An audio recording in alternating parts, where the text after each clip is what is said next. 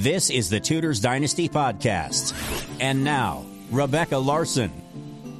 Welcome to episode 121. I'm your host, Rebecca Larson. I am so excited to share this episode with you because Steph was able to line up one of my personal favorite historians, and I'm quite jealous. Chris Skidmore joins us today. Now, I know Chris from his amazing biography on Edward VI, but today he'll be answering your questions on Richard III, Henry VII, and the Battle of Bosworth, among many other things. A special thank you to my newest patrons Mark P., Sarah, Daniel H., Samantha D., Catherine M., who signed up in honor of her late friend Karen Fisk, and Cindy. Thank you so much for your support. And thank you so much for the support of all of my existing patrons as well. The show would not go on without you. Do you love this podcast? If you'd like to show your support in a way other than becoming a patron, you can leave a review for the show wherever you listen. But not just any review, a five star review. And please leave a written review too, because those truly make my day. I love hearing from listeners and what they love about the show. So, what are you waiting for? Pause this right now and go leave a review. Another way you can show your support for this show is by ordering merchandise from my Tudor shop over at Teespring. For that, you will find a link in my bio on Twitter and Instagram. You can search at Tudors Dynasty.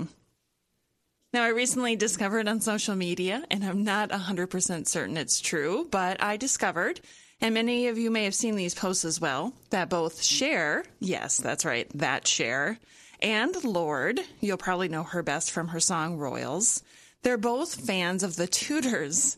So this got me thinking, could they be listening to this podcast? So Cher, Lorde, if you're listening, slide into my DMs because I would love to talk Tudors with you. what are the odds, right? But I might as well do the shout out anyway. All right. It's that time now, and I've decided to go old school here for those of you who have been listening since the beginning. So sit back, relax, turn up the volume, and enjoy this episode of Ask the Expert. And now, Ask the Expert. On today's episode, I'll be chatting with the incredible, talented, and brilliant author and historian, former government minister Chris Skidmore. So before we begin, I just want to give a heartfelt thank you to all of our patrons and our listeners who wrote in with questions for today. If you'd like to join us as a patron uh, and join us on our journey, please consider visiting patreon.com slash tudors dynasty. Click become a patron and you'll see all the options and what you'll receive if you do sign up. So we couldn't do this uh, without our wonderful patrons. So again, thank you very much. And without further ado, here we are with Chris Skidmore to answer your questions about Richard III, the Battle of Bosworth, and the early years of Henry VII's reign. Thank you for joining us, Chris. Welcome. Thank you, Steph, for having me. Uh, really appreciate it. Anytime. Okay, so let's set the scene first by discussing Richard, Duke of Gloucester, and his upbringing or his relationship with his parents and brothers. Can you tell us a little bit about his early years? Yeah, so um, as you rightly mentioned, you know, Richard III uh, started off uh, uh, as Richard. Well, he didn't start off as Richard, Duke of Gloucester. Uh, that sort of came later. But he was um, one of the younger born sons of Richard, Duke of York. I think sort of fourth uh, youngest son, and then gradually a few died uh, along the way. Um, but almost immediately uh, in his childhood was thrown into turmoil when his father decided to um, effectively oppose the reigning king, uh, Henry VI, the Lancastrian king, and set his own claim out to the throne. And suddenly, you know, Richard of York uh, becomes persona non grata, has to flee into exile when he fails to take the throne. It sort of begins this uh, civil war conflict, as we commonly know it as the Wars of the Roses. Uh, and as a result, Richard's childhood, you know, is is one that's both itinerant and unstable. Uh, after his father is uh, killed at the Battle of Wakefield, when Richard, you know, isn't very old at all, he's sort of seven, eight years old. Um, he's then forced to go into exile uh, across into the Netherlands, into Burgundy, uh, and then he's brought back suddenly when his own elder brother Edward, uh, Earl of March, becomes Edward IV. And so he's sort of this topsy turvy, uh, polarizing world where suddenly he's he's nobody, uh, and then suddenly he's raised up to become a prince, actually, you know, one of the, the brothers of of the new king. Uh, but then he's given this title, uh, Duke of Gloucester, uh, and then even then he's still not only in the, his brother's shadow, uh, Edward IV's shadow, he's in the shadow of his elder brother George, Duke of Clarence, as well. Uh, and as a result, you know, no one really thinks of Richard as, as, posing a threat. On, on, the contrary, Clarence then sort of becomes the threat as heir to the throne. Uh, and he then becomes a bit disgruntled once Edward IV marries Elizabeth Woodville, begins to have children. Clarence is sort of pushed aside. Clarence decides to ultimately rebel against Edward IV, uh, causing the sort of second spate of wars and the Wars of the Roses at the end of the 1460s, early 1470s, and, and remarkably, uh, someone called um, Richard Earl of Warwick uh, then backs uh, Henry VI to come back on the throne, and Clarence r- decides to back Henry VI against his own brother. Whereas um, you know, Richard, as this younger brother, remains loyal uh, to the Yorkist dynasty. And it is that loyalty that you can see in Richard's early life as being so important as a value to him and then he comes from being a younger son. Clarence, you know, eventually doesn't get the rewards he, he wants and, and, and rebels and eventually is executed. Uh, Richard slowly manages to piece together various lands, particularly in the north, after the Earl of Warwick is, is, dies at the Battle of uh, Barnet, and Richard gains quite a lot of his lands as a result. So actually, his childhood is one of that starts from you know nothing really, no chance at all of becoming king, and then suddenly he scraps his way up to the top of the heap uh, and becomes the most pre- preeminent nobleman in the realm within 15 years as a result of st- sticking close to his brother and watching everyone else fall by the wayside you know, around him. Well, speaking of his childhood, very quickly before we move on to his later years, Doug Breeden wrote in and was asking us if you think that there is any truth. This is an Edward IV question, but it does have to do with Richard's childhood. So, do you think that there's any truth to the rumor that Edward IV was the son of a French archer and not necessarily the son of Richard, Duke of York? So, these stories um, yeah, emerge in the 1470s to start with. Um, you basically have uh, the French court of, of Louis XI, uh, Philippe de Comines, um, mentions how Louis used to tell this story that Edward IV was illegitimate and the son of an archer uh, who was called Blaybourne. And then a bit later on, in uh, Dominic Mancini's um, uh, occupation of Richard III, which he we know he writes in December or finishes it in December 1483, he talks about how Richard's mother, uh, Cecily Neville, uh, is gets so enraged with Richard uh, that she's going to reveal that actually um, the, Edward IV was was illegitimate, uh, and or that's one of the rumours that sort of uh, is, is, mentioned in, in Mancini. Uh, around the sort of time when he's then writing up the history of Edward IV's court. Um, so yeah, the, these accusations were there uh, quite early on. Uh, the question around the actual facts is important here because when you well basically uh, Richard Duke of York was sent over as lieutenant general in France uh, in 1441 uh, and he took his wife with him uh, and they were actually separated. They they weren't together. We know they weren't together between the period of the 19th of July 1441 and the 20th of August 1441. Uh, but then fast forward to April 1442, 28th of April 1442, that's when Edward IV is born. So you can do the maths and count backwards and say, well, actually, there's this period where actually his, uh, um, you know, the, the, the, the due date dates back to a period where actually potentially it suggests that uh, his father wasn't around when he was conceived. Um, but then again, you know that, that doesn't take into account uh, things to do with um, you know uh, actually are the dates correct? You know his his actual date of birth date and uh, can we be absolutely sure that sort of Richard didn't sort of pop back Richard Duke of York at any one time? We just don't know.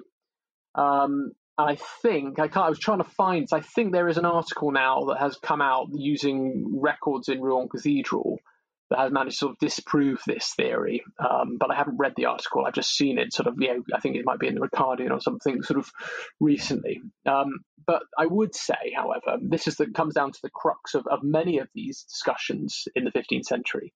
You've got the truth and the, the, the plain truth, uh, and that's important. But then also you have this sort of disinformation, uh, which we now well now know from social media. It doesn't matter sometimes if it's true or false if people believe it and start spreading it, then that's a problem. Uh, and you know, it's a problem because it destabilizes the authority of, of, a dynasty. And so it's a bit like the princes in the tower. It doesn't actually matter if Richard killed the princes in the tower or if he didn't kill the princes in the tower, because actually people believed that the princes were dead. And that's why Henry the Tudor was able to begin to try to seize the throne in 1483. So, you know, it's an important sort of cornerstone of the sort of uh, Yorkist dynasty, this this rumor, um, and even if it's been proved false, you know, it, it was used as a weapon you know, against Edward IV and ultimately against his children.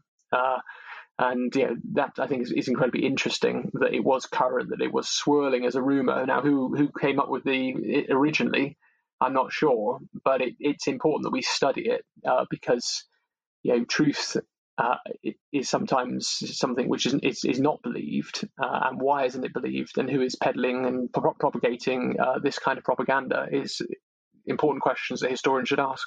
So Edward IV obviously married Elizabeth Woodville, but his uncle, known as the Kingmaker, had other plans. I think he had mentioned marrying possibly someone else, and had he married who he suggested, do you think uh, Samantha Dillon, thank you, Samantha, wrote in with this question. Do you think that Richard III would have felt differently about his nephews and perhaps not taken the throne when he did? So I think if if I can paraphrase the question that Samantha's asking a little bit, I think what she's asking is if he had did Richard III have something against the boys because of who their mother was? Does that sound right? Hopefully, Samantha got that right. Yeah, and I, I mean, Samantha's absolutely right uh, to pose that question, which is a good one, because actually, in my book on, on Richard III, when you look at 1483 and why Richard decides to take the throne, he can't do it by himself. He's got to have the support of the nobility to do so. And the reason why he has the support of the nobility to take the throne from Edward V is because there's a general fear uh, that you know Edward V himself is a Woodville. He has grown up uh, with his uh, governor being Anthony Woodville, um, Lord Rivers, um, who's the Queen's brother, and so you know there is a general fear that actually what's happened in the past, where the Woodvilles have looked after their own and they've sort of taken lands from other members of the older nobility, that's going to continue. And so for Richard, it's a sort of what he feels sort of kill or be killed. You know, actually he recognizes that the Woodvilles will be predominant and d- decide to run the court however they wish. And so that's the that's the weakness, the structural weakness that has been brought in by this marriage. Now, if you do the sort of counterfactual history, you could then say, well, actually, if Edward had married the candidate, the French candidate, uh, or Bona of Savoy was another candidate, Warwick went through a couple of matches that sort of he had in mind then Warwick would have never turned his back against Edward IV. It was basically Warwick wanted to choose a bride that was going to match his foreign policy and help him with his foreign policy. Um, and it was that sort of choice of of, of, of wife, uh, Elizabeth Woodville, that you know, for whatever reason, it might not be that Warwick opposed Elizabeth Woodville per se, but he he felt that you know the king had decided to take an independent decision away from him as the, ultimately the kingmaker. But you might have then seen, you know, if, if Edward IV had married Warwick's choice of bride, that Warwick would have stayed loyal to Edward IV. Clarence, Duke, George Duke of Clarence would have stayed loyal to Edward IV. You know, Richard III would still be a minor sort of nobleman. He certainly wouldn't have been able to become Lord of the North because he wouldn't have inherited Edward uh, Warwick's lands, which was critical for Richard III to, to actually shape his personality. So Richard would have been a minor nobleman in the south. He certainly wouldn't have had, uh, uh, you know, been able to marry Anne Neville or any of these sort of. So actually, the marriage was actually the undoing of of the Yorkist dynasty, but actually sort of helped propel Richard uh, forward. And what I find really interesting is when you look at Warwick's accusations against Edward IV and the Woodvilles, which he sort of decides to publish and go over the breach in 1469, they're not too similar, too dissimilar from the Titulus Regius that uh, Richard III then publishes in the Parliament of 1484. You know, actually sort of talking about uh, Edward IV's misdemeanors and sort of you know accusing the Woodvilles of, of, of various sort of things. So um, and know, he accuses in one of the letters in 43 the Woodvilles of, of, of, effectively witchcraft, which is very similar to sort of the accusations that were being made in the late 1460s also against the Woodvilles. So things seem to come around, uh, but I think that marriage was ultimately this sort of smoking or sleeping, whatever, smoking gun, I don't know what you'd say, but it, it was it created this fault line that was there, this sort of San Andreas fault line equivalent in, in sort of medieval history, then sort of broke open in in, in 1483. Uh, yeah, you, you, you've got to see that marriage as being something that even people sort of put up with it for, for so long. Uh, but then, it, it, by the time that uh, Edward IV had gone, he was the, the sort of overmighty king. Once he's gone, the, the nobility weren't going to put up with being pushed around by the Woodvilles anymore. Techno wrote in with regards to his marriage. He wanted to know if uh, Richard III's wife, Anne Neville was a big influence on his political decisions. Did he, did she have a lot of say? Did he really involve her in his decision making processes? So Richard's marriage to Anne Neville is the sort of thing that sort of propels him into the Premier League of the of the nobility. You know, it's actually her lands as well from the Earl of Warwick that he manages to get hold of as a result of sort of the partition of, of uh, her father, Richard, um, Earl of Warwick's lands. And you know, actually, so Richard owes everything to Anne in a way that he has these these lands uh, that, that, then allow him to build up a, a sort of patrimony and a, and a landed army uh, you know, as a result. And actually, when you see sort of their relationship in the 1470s sort of develop, they they both go along to the same sort of Corpus Christi religious events. You know, she's a sort of powerful patron in her own right, uh, and uh, they seem to have a sort of shared sort of you know common identity in, in the books they read as well. Um, so I think she, you know, she's a, powerful figure. Now, you know, we don't have any evidence that survives of her own writings or, or you, know, you know, much about sort of her because she spent most of her life up uh, in the north uh, once she got married to, to, to Richard. But I always think it's really interesting that when you look at 1483 and the moment that Richard decides to take the throne, and I don't, I'm one of these people who I think he didn't intend to become king straight away. And I, I, think, you know, it was a number of decisions he had to take that forced his hand. So eventually he thought there was no alternative.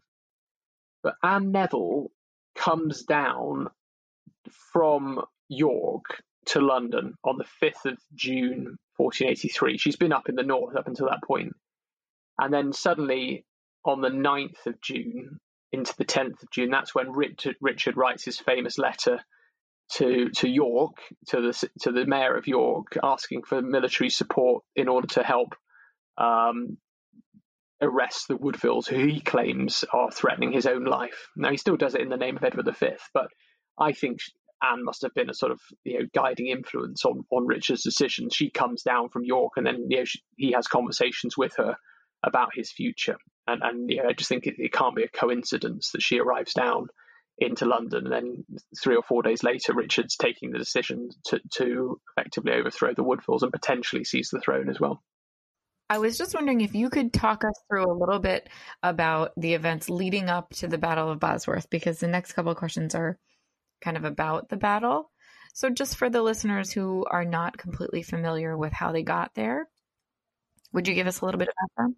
Yeah, sure. I mean, I quickly, I'm going to rewind back two years if that's okay, because obviously Henry the Seventh, well, it was actually Henry Tudor, you know, is somebody who doesn't really have a very strong claim to the throne. Yeah, his mother is Margaret Beaufort. Uh, she herself, you know, is descended down the sort of Beaufort line, um, and that's obviously an illegitimate line that is then legitimized uh, from John of Gaunt. And that's where you know Henry has this sort of tenuous claim to the throne. So why are people thinking they're going to support him at the Battle of, uh, you know, when it comes to Battle of Bosworth? Why is he there even? And you go back two years to, I think, the summer of 1483. You know, Richard's just taken the throne. He's declared Edward V and his brother Richard illegitimate. And then everyone seems to agree that that's okay and that he can take the throne. But then what's not okay is that they suddenly disappear and no one knows what happens to them. And people start to think, well, actually, maybe they've been killed. Now, I think that you know whether they were actually killed or not is an irrelevant question for this particular point because people believed that they were dead. Um, the fact that Henry can't actually prove it later on is, is an important point when it comes to the pretenders in the 1490s, when which why he gets into difficulties. But people support Henry Tudor because he then promises to marry uh, Edward IV's eldest uh, daughter, Elizabeth of York, um, and as a result, all these sort of people who are then backers of, of Edward IV decide to defect over to Henry Tudor, who's in he's been in exile for 14 years in Brittany, and then he's gone to France. Uh, and why do they do that? It's because they think that Richard's become a tyrant and that he has killed these two young children. And if you do that, you know, you're effectively sort of Herod-like, and you won't stop at anything. And so, I think people felt that, that, that, whether or not it was a rumor, or, you know, but people sort of felt that the princes must be dead, and and so um, as a result, they rebel in, in 1483, and Henry Tudor tries to come over. You know, he lands on the shore of of, of, the, of southern England in, in Poole, but Richard's managed to sort of get there before him. He's got his troops on the beaches, and Henry had to, has to turn back again. And the rebellion is, is led by also the Duke of Buckingham. It was disastrously wrong. People have to wonder why the Buckingham was involved. You know, was did he have a say in the prince's deaths and wanted to join the rebellion in order to mask his responsibilities for that. Who knows? Um, but what we do know is that Henry Tudor then receives all these exiles in France who failed in the rebellion but then decide to come over. And things start to go badly wrong for Richard. Um, you know, Henry builds up his support base, and eventually they get money from France and uh, mercenaries from France to come over and invade in August uh, 1485. and they land uh, in, in Mill Bay, uh, just off the Milford Haven on the, the, westernmost tip of Wales. And they make their march through Wales, and Richard thinks that you know, they're going to be stopped, but they're not. Uh, and there's obviously interesting reasons why they're not stopped, and I cover all that in my book on the Battle of Bosworth then effectively uh, Richard has, realizes that if he doesn't stop Henry, he's going to be able to sort of march down Watling Street, uh, which is the current A5, and into London. So he's in Nottingham, and then he m- mobilizes you know, one of the largest armies ever seen on one side uh, in England, according to the Crowland Chronicler, and decides that he is going to face Henry Tudor himself in battle.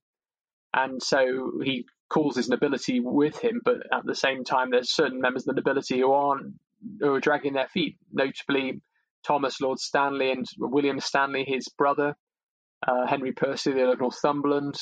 Um, you know, so, so Richard is a bit suspicious of what's going to happen, and he draws his battle line up in what we know the, the battlefields move slightly. Battle of Bosworth is not actually at Bosworth, but it's uh, it was called a place called Redemore, uh, and he probably decides to line his, his army up at Ambion Hill, and he's got about fifteen thousand men on one side, Henry Tudor's just got about 5,000 men, if, if that. And he's got some good French uh, gunners, though, uh, a professional army, and he's got someone called John de Vere, the Earl of Oxford, uh, who is leading his vanguard. And the last time the Earl of Oxford ever been in combat was actually against Richard III at the Battle of Barnet. And then Oxford had to, to flee and was then sort of arrested and, and imprisoned in France. And Henry managed to get to allow him to escape in 1484. So I find fascinating about Bosworth. There's lots of um, you know, sort of people with their own individual uh, grievances that they're willing to settle at the battle, um, and so that's the, what the, battlefield looks like on, on the eve of uh, you know 21st of August 1485. Uh, before they begin battle early that morning, maybe at six o'clock in the morning, uh, when they decide to engage. Uh, and you know, I can cover the, the battle if you'd like me to, or whether you wanted to ask another question. But that's that's the, that's the, the, the run up to the battle uh, uh in a nutshell. So now the big question, which I don't even know that you can answer.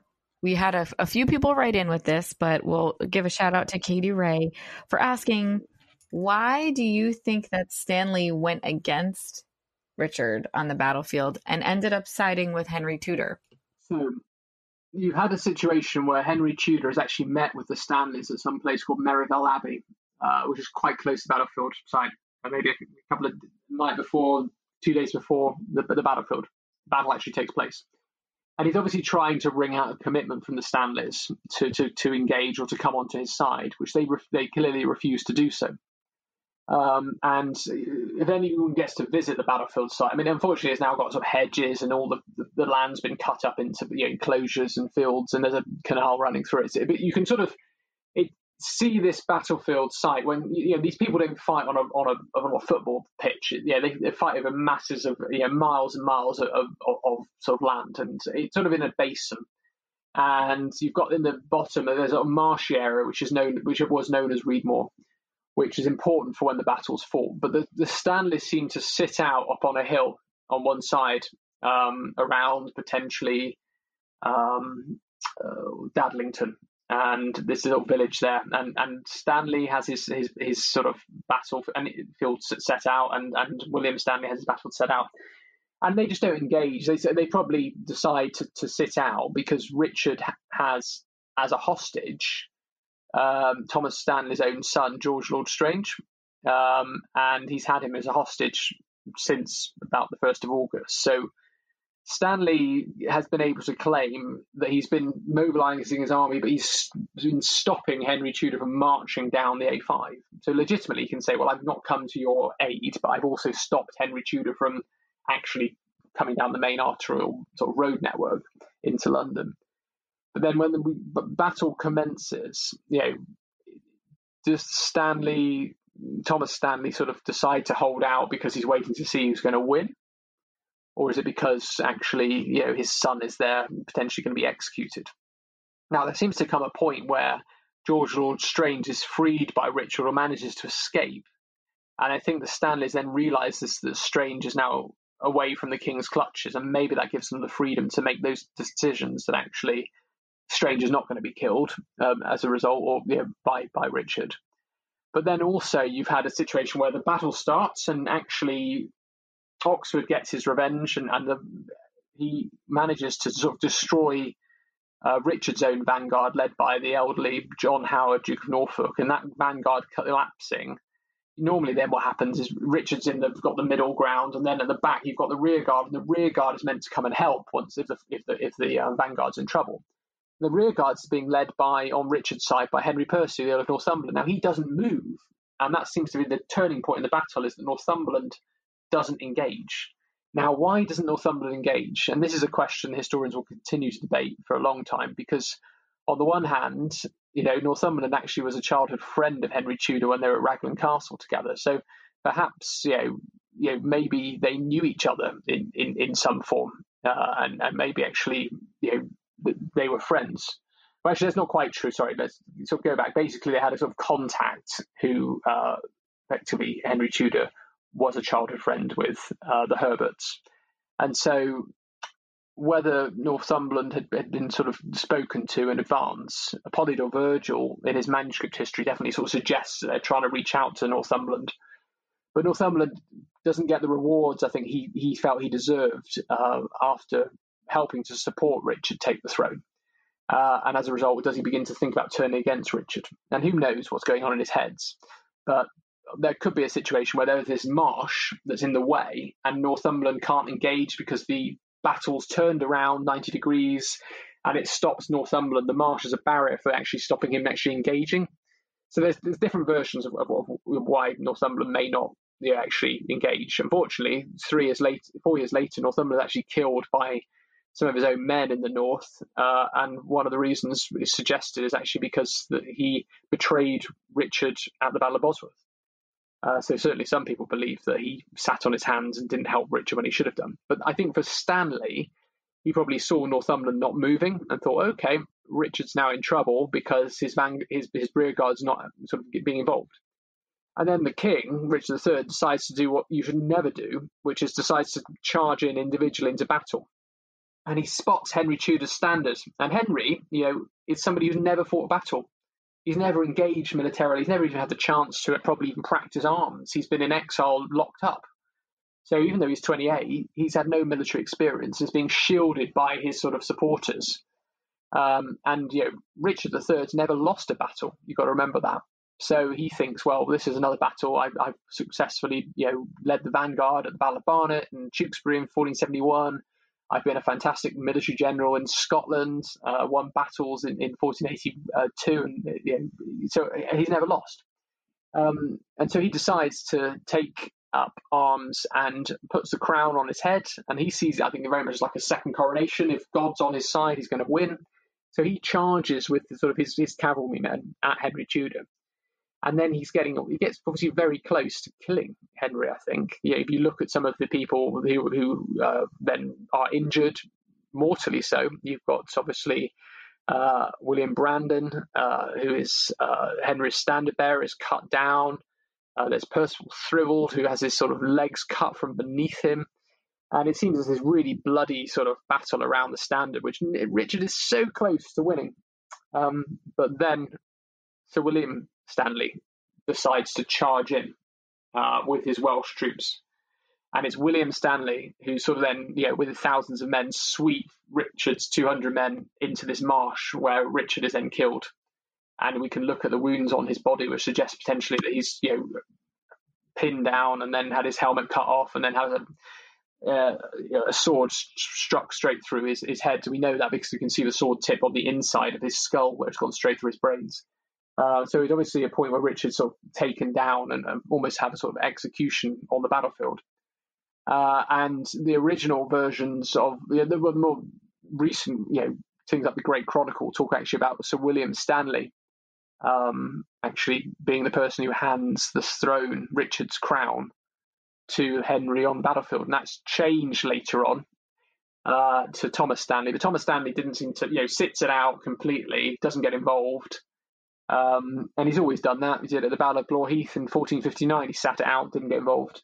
Whereas William Stanley has has more to lose potentially, and so he decides, you know, I think to, to throw his lot in with Henry Tudor.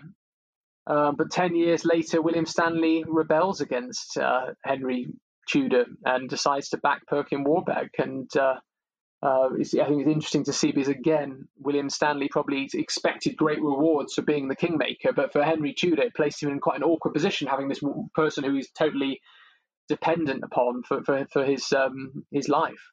And I think that was something that, uh, even though he made William Stanley Chamberlain of his household, um, you know, for a king to feel actually there was somebody who, if it wasn't for William Sir William Stanley, he wouldn't he would probably have died, and Richard III would still be on the throne probably some a difficult burden to, to hold, really. Uh, and so their relationship never really quite gets off the ground as a result. But I think Sir William Stanley uh, probably then knew that George Lestrange was safe. He could see that Henry Tudor was probably about to sort of face uh, an end under Richard and decides to charge in, you know, as, as a result.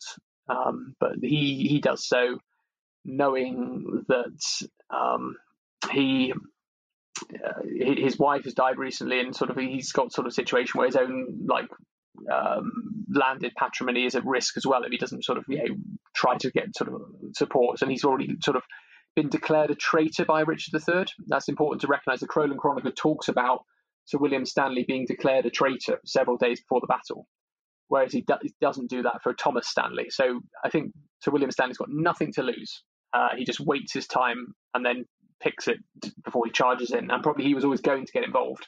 Whereas it's unlikely Thomas Stanley was ever going to charge in to the battle.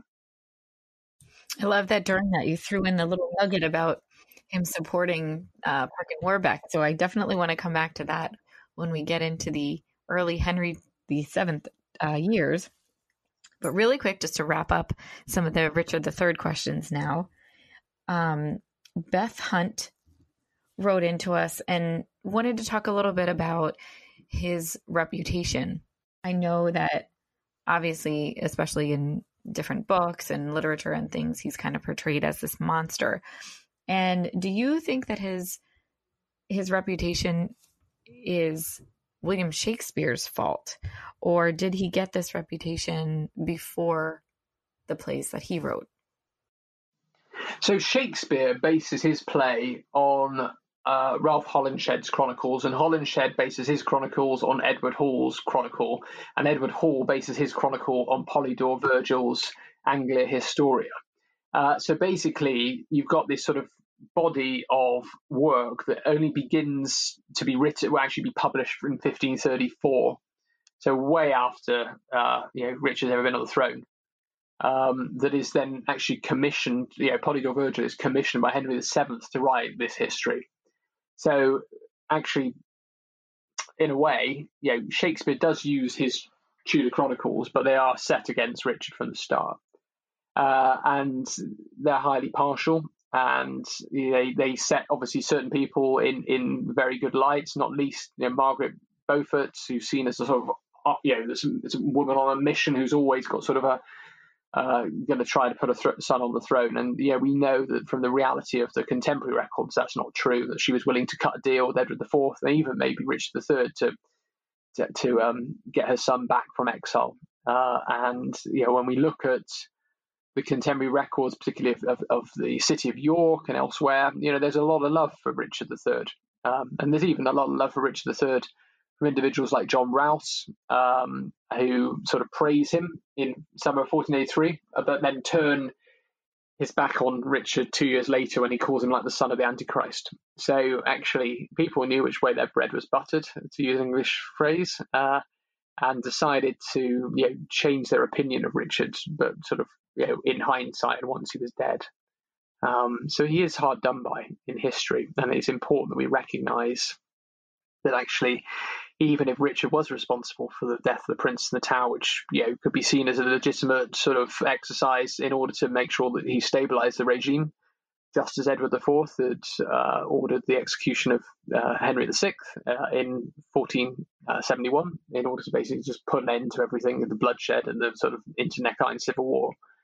That you know the image of Richard III that is handed down to Shakespeare was one that obviously begun to sort of emerge in the early 16th century, but was paid effectively paid for by you know the Tudor dynasty.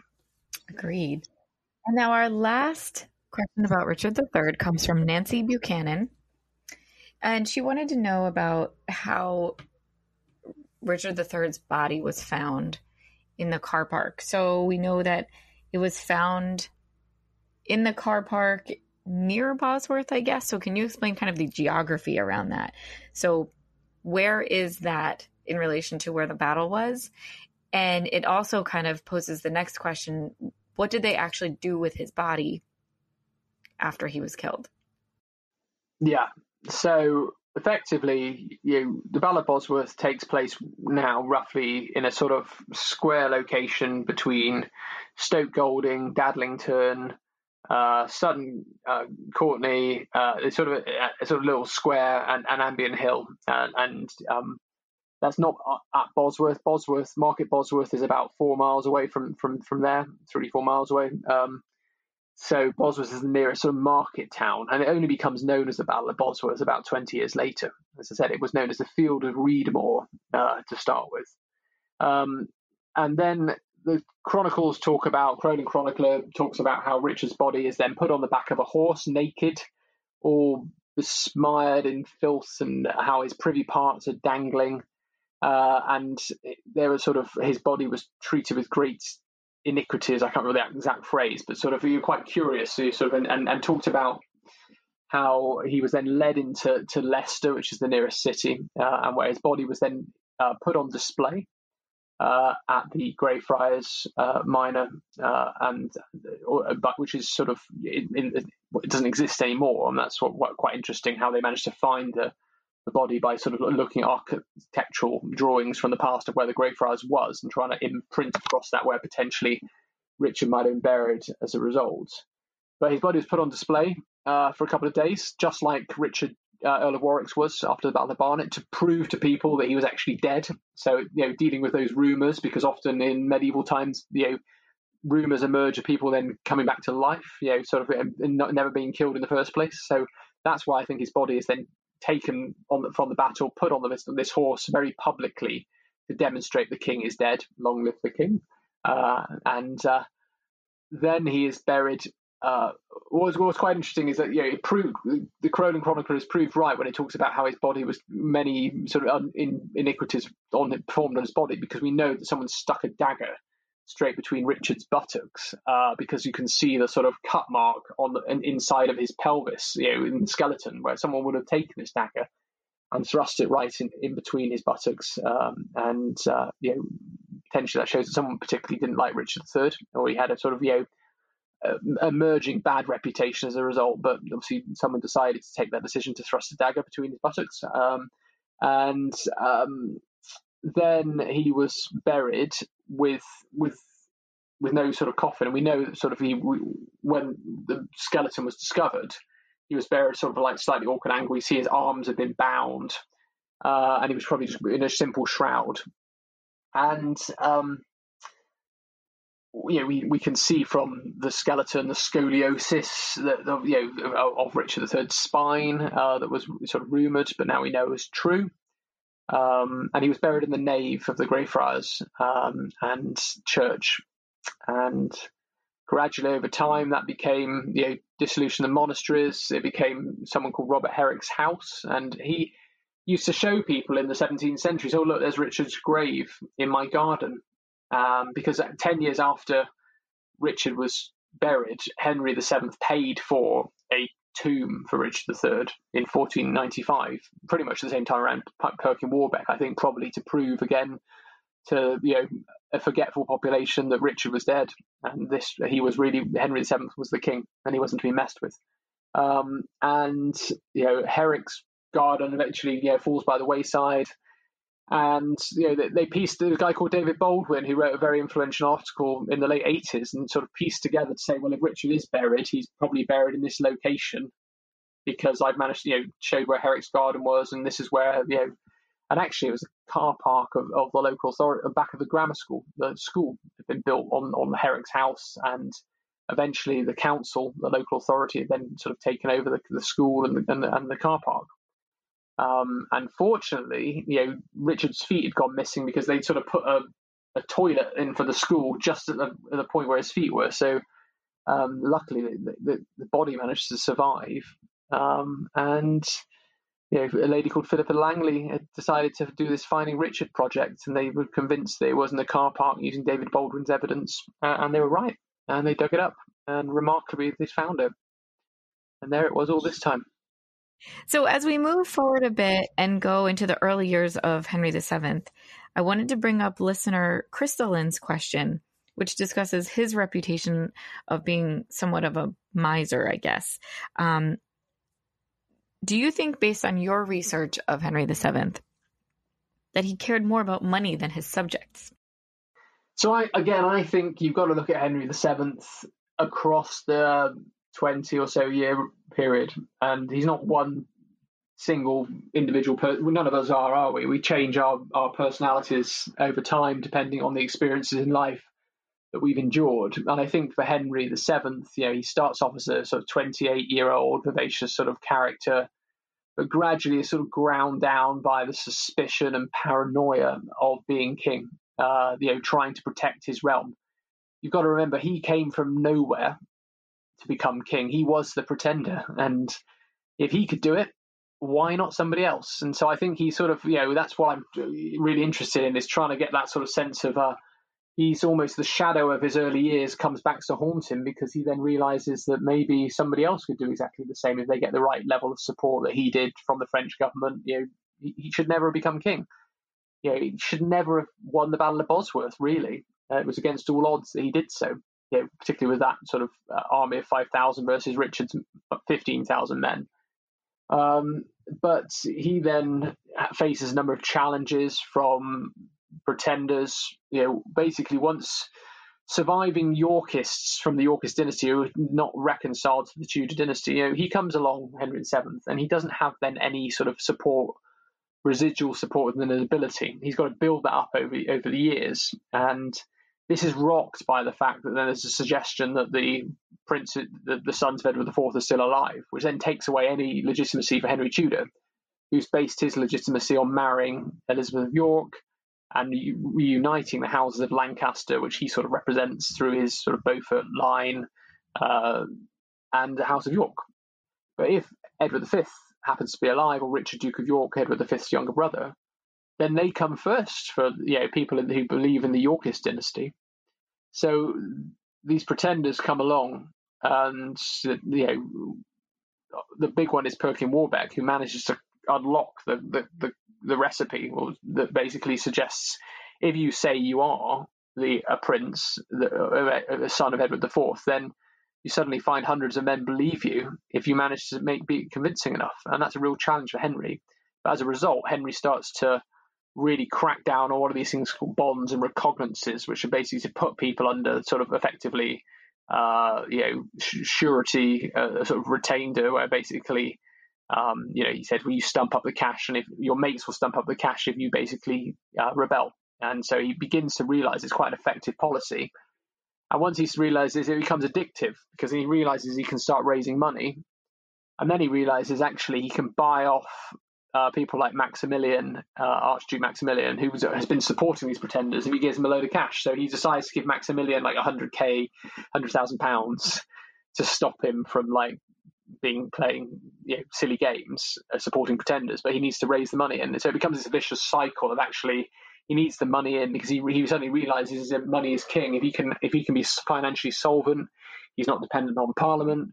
He can then buy off people's support against these pretenders so in a way, the money comes later. It's the money and all the bonds and the miserliness that takes place is all a result of him actually realizing it's the best way of him to secure the dynasty. Um, but I think that sort of comes a bit later on, um, and you know his reign sours as a result. But it comes from him sort of then re- once his son Arthur dies, and he's only got one son, Henry Duke of York, who obviously becomes Henry VIII. He's not willing to risk anything, and unfortunately, obviously costs him eventually. Everything costs. You've got to balance up, you know, risks, don't you, and uh, trade offs. And the trade off is that he loses support and popularity. So, for our final question, I just want to come back. We've talked a couple of times about the pretenders, but have not gotten very far into them. And that was a big part of the reign of Henry VII. So, can you kind of just tell us a couple of the main ones, who they were, um, how believable they were, who they said that they were, that kind of stuff.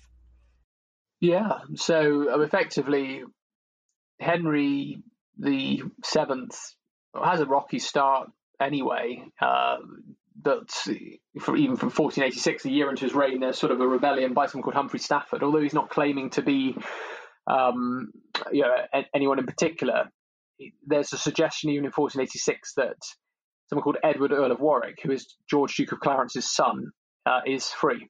Uh, and it suggests there's a rumor going around that he's he's escaped. We know actually he's in the Tower of London. Henry VI is under lock and key. But if you follow the sort of natural uh, line of inheritance through, people could argue just because Clarence was a, was attainted doesn't necessarily mean that his son should have been attainted and is a legitimate sort of heir to the Yorkist throne, even if the princes are dead. So to start with, it becomes this sort of suggestion that actually Edward Earl of Warwick could be the sort of Yorkist claimant to the throne and should be seen as the rightful king. Um, and then in 1487, someone pops up in Dublin claiming to be Edward Earl of Warwick, and they actually crown him king and they crown him Edward VI. Uh, and actually, one of the key noblemen, John Duke of Lincoln, decides to then defect over to, to support um, this uh, Edward, uh, and he's got the backing of Richard's sister, Margaret of Burgundy, Margaret of York, sorry, who lives in Burgundy, um, to effectively sort of back you know a military uh, invasion from Ireland over into northern England in the summer of 1487, and they bring over 5,000 sort of German mercenaries run by led by someone called Martin Schwartz, and lots of Irishmen also come over, and they they decide to try to challenge Henry VII, and they tried to get the support of the city of York, who refused to back him. But this Edward VI character, you know, people wonder who it is, and they have this battle at Balastoke on in, in June 1487, which Henry manages to sort of rout Lincoln and Schwartz, and everyone dies. Um, but what's really interesting is the, the Herald's account, who's clearly there at the battle, talks about this boy being arrested, who's claimed to be Edward VI, and his name is John. But then when you look at the later sources like Polydore Vergil, everyone, and it's the, the one we talk about, is that is someone called Lambert Simnel who is impersonating Edward Earl of Warwick. And we know that, you know, actually someone called William Simnel is uh, attempting to sort of bring this boy up, Lambert Simnel, in Oxford. And there's an you know, there's sort of a, a, document from February 1487 in the, the sort of court of you know, Canterbury records that suggests that he's been arrested. But if he's been arrested, how can then he be at the battle uh, several months later? So it doesn't quite make much sense. Uh, where does this Lambert Simnel story come from? Uh, and the Polydore Vergil talks about how Lambert Simnel is then taken on as a falconer and then eventually turning a spit, uh, you know, sort of as a menial servant in Henry VII's court. And one of the Irish records, the Book of Howth, uh, then talks about these Irish noblemen coming over several years later, and Henry Tudor uh, pointing out to them that this is the uh, Edward VI that they backed in Dublin, uh, and pointing to Lambert Simnel, and the Irish nobleman saying, "Well, no, it's not. We don't recognise him." Uh, so I think there's a big question mark over actually who was this boy child, yeah, at the Battle of Stoke, uh, who was this John character that was that's being refu- referred to by the, the, herald who was there at the battle, and you know where did Lambert Simnel coming from come from? And you know the work of Jonathan Ashdown Hill sort of talks about this. You know, was the was the child who was crowned at Dublin the same character as Lambert Simnel? And I think it's a valid question that you know doesn't have an answer necessarily. Uh, but then you have a second protector who comes along, who obviously is uh, we now know as Perkin Warbeck, who turns up in Ireland in 1491, this time claiming to be uh, this Richard, Duke of York, uh, the uh, younger brother of Edward V. And this seems to be far more successful because, as I said, you know, he, he then manages to present himself not just as an alternative candidate to the throne, like Edward Earl of Warwick would have been, but he actually presents himself as saying, "Well, I've got a bit, I've got a stronger claim to the throne than Henry VII." Uh, and you know, the Perkin Warbeck story is one of the most remarkable stories in medieval history. I think that there's so many people believe through certain marks on his body and the way he talks about uh, life at the court of Henry the Fourth, Edward the Fourth, sorry, that um, he genuinely is Richard Duke of York, and these sort of really serious people sort of believe him uh, and go over to join him in Flanders. And you know, Richard's sister Margaret of, of, of York believes you know that Perkin Warbeck is uh, Richard Duke of York, and um, you know eventually he sort of found out not to be, and you know some people still believe he is. I, I think he was a very effective impersonator, and he was trained by Etienne Frion, who was sort of uh, Edward IV's uh, French uh, secretary, uh, to you know, understand all these sort of facts that were there uh, at Edward IV's court. Um, and I think it's sort of now proven that when you look at some of the Spanish sources that you can say that Perkin Warbeck effectively you know, was an imposter. But the fact that people believed it again comes back to that point around disinformation and what people are willing to believe and, and why they're believing it suggests that you know, people just didn't know what happened to the princes in the tower. People didn't know they're dead or not. And Henry VII couldn't prove it either. You know, they just disappeared. So you know, it remains an open question and Warbeck, the, the Perkin Warbeck saga, really sort of plays on that uncertainty uh, to the point where people are willing to give up their own lives uh, fighting for Perkin Warbeck in, in 1495. Yeah, but the fact is, he invades uh, lands in Kent and he doesn't receive the support that Henry Tudor did. You know, both Henry has strengthened the monarchy at that point, but equally, people, even though he's got a sort of band of a couple of hundred supporters, most people in England sort of recognise that it's a bit too tall a tale to, to actually sort of believe. Um, but you know, nevertheless, uh, that is then sort of the, the saga that sort of plays itself out. Warbeck goes to Scotland, manages to persuade James IV that he's, you know, he manages to, but quite a lot of these people are desperate and wanting to find a pretender figure.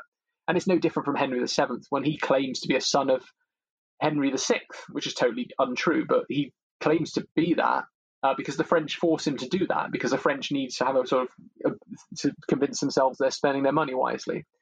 So you know a lot of this stuff you know, plays on people's ill education, lack of ability, illiteracy. You know these rumours are, are very powerful. but Warbeck is eventually arrested in 1497 and then sort of you know, given a second chance, but then he tries to escape, and uh, that's the point at which you know, Henry is ruthless and strikes because he then decides to not only execute Warbeck, but he decides to execute Edward, Earl of Warwick, who's in the tower, who he claims, you know, Henry claims that was involved in, in, in the sort of attempt to, to free Warbeck and that was going to place him on the throne. And actually, he's not he's not very sort of capable, sort of bright character. He's probably suffering from some form of mental illness.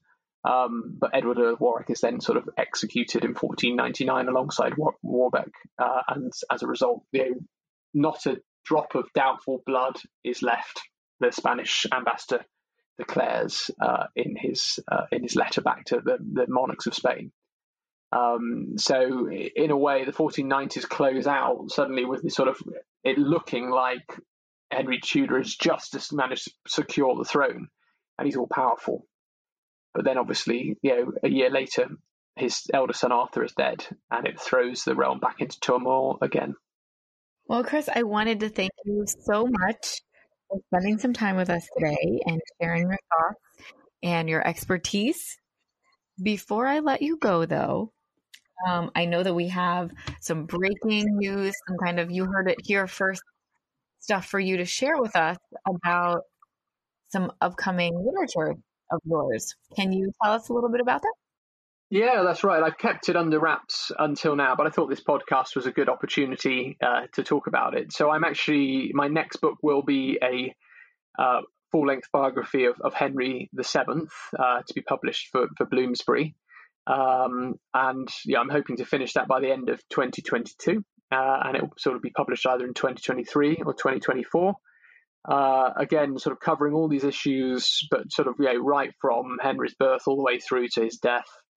Um, you know, I've, I've, looked at the Battle of Bosworth in the past, but I think sort of yeah, this is going to be yeah a big my big book on Henry. I want it to be cover every angle. Uh, so you know, it's sort of um, something I hope that will be uh, you know a welcome read when it when it comes out. Um, but yeah, yeah, just think of the title. I've got sort of provisional titles of Fragile Dynasty in my head, or maybe the Trials of Henry VII. I'm not quite sure. Maybe get get your readers to give, give me a, a, a, some pointers on what they think would be a good title. Yes, please, everyone, everyone who's listening, let us let us know what you think he should he should title the book. That's great, and I think that's great too because, um, you know, as as everybody may know already, we already know that you have written a book about Richard III. So that's very interesting to get kind of your um, thoughts on both sides of the story. Yeah, I think I'm sort of looking to. I, well, I'm, in my head, you know, I, my first book was on Edward VI in 2007, and I've sort of gone and done a couple of other things like Death and the Virgin on Amy Robsart, um, and then I did Bosworth, and then I did Richard III. So now my plan is to do Richard III, and I do Henry VII, and maybe if I eventually get around to Henry VIII, I've got sort of sequence then going from Richard III through to, to Edward VI. Well, we're here for all of them. So thank you so much. Where can we find the books that you've already written? Yeah, so um, actually, The Richard III is called England's Most Controversial King in uh, the States, published by St. Martin's Press in 2018. And then we had uh, The Rise of the Tudors. That was what it was called in, in the States. Uh, and again, that was published in 2014, again by St. Martin's Press. Um, and then it was Death and the Virgin Queen, it was called, which was again St. Martin's Press uh, in 2011. And then it was 2008, I think the US edition of Edward VI came out as The Lost King of England. Um, but they're all on Amazon or uh, go to AbeBooks if you want to you know, find them secondhand. Um, but yeah, they're all still in print. Perfect. Thank you. And lastly, real quickly, where can we find you on social media if we do want to catch up with you or weigh in on the title of your next book? So yeah, I mean, I, uh, my best account is probably at, at C Skidmore UK, or one word. I've got like sort of I don't know twenty two thousand followers there, so that's one that I sort of engage the most with people on, uh, and always like uh, or retweet sort of various anyone who mentions my book uh, or sort of like wants to talk about it. I mean, I also have at Bosworth Battle, or one word, but that's one of the ones that's a bit of a sleeper account. That I tend to, I used to use a bit, um, but I, I, that's where I follow my historian sort of contacts as well. Um, so yeah, at Bosworth Battle or at, at C Skidmore UK. Perfect. Well, thank you again for joining us, Chris. Have a great rest of your day. Thanks, Steph. Uh, enjoyed it immensely. Thanks for your time. And that concludes this episode of the Tudors Dynasty podcast. Thank you so much for listening. If you enjoy the show, please show your support by leaving a review wherever you listen. Reviews are some of the greatest gifts that you can leave a podcaster because it suggests their show to people who may not have even known it existed. So thank you so much for your support. Thanks for checking out the Tudors Dynasty podcast. Read more. Read more on the blog at tudorsdynasty.com. Follow Tudors Dynasty on Facebook, Twitter, and Instagram. Subscribe to Tudors Dynasty on iTunes. Thanks for listening.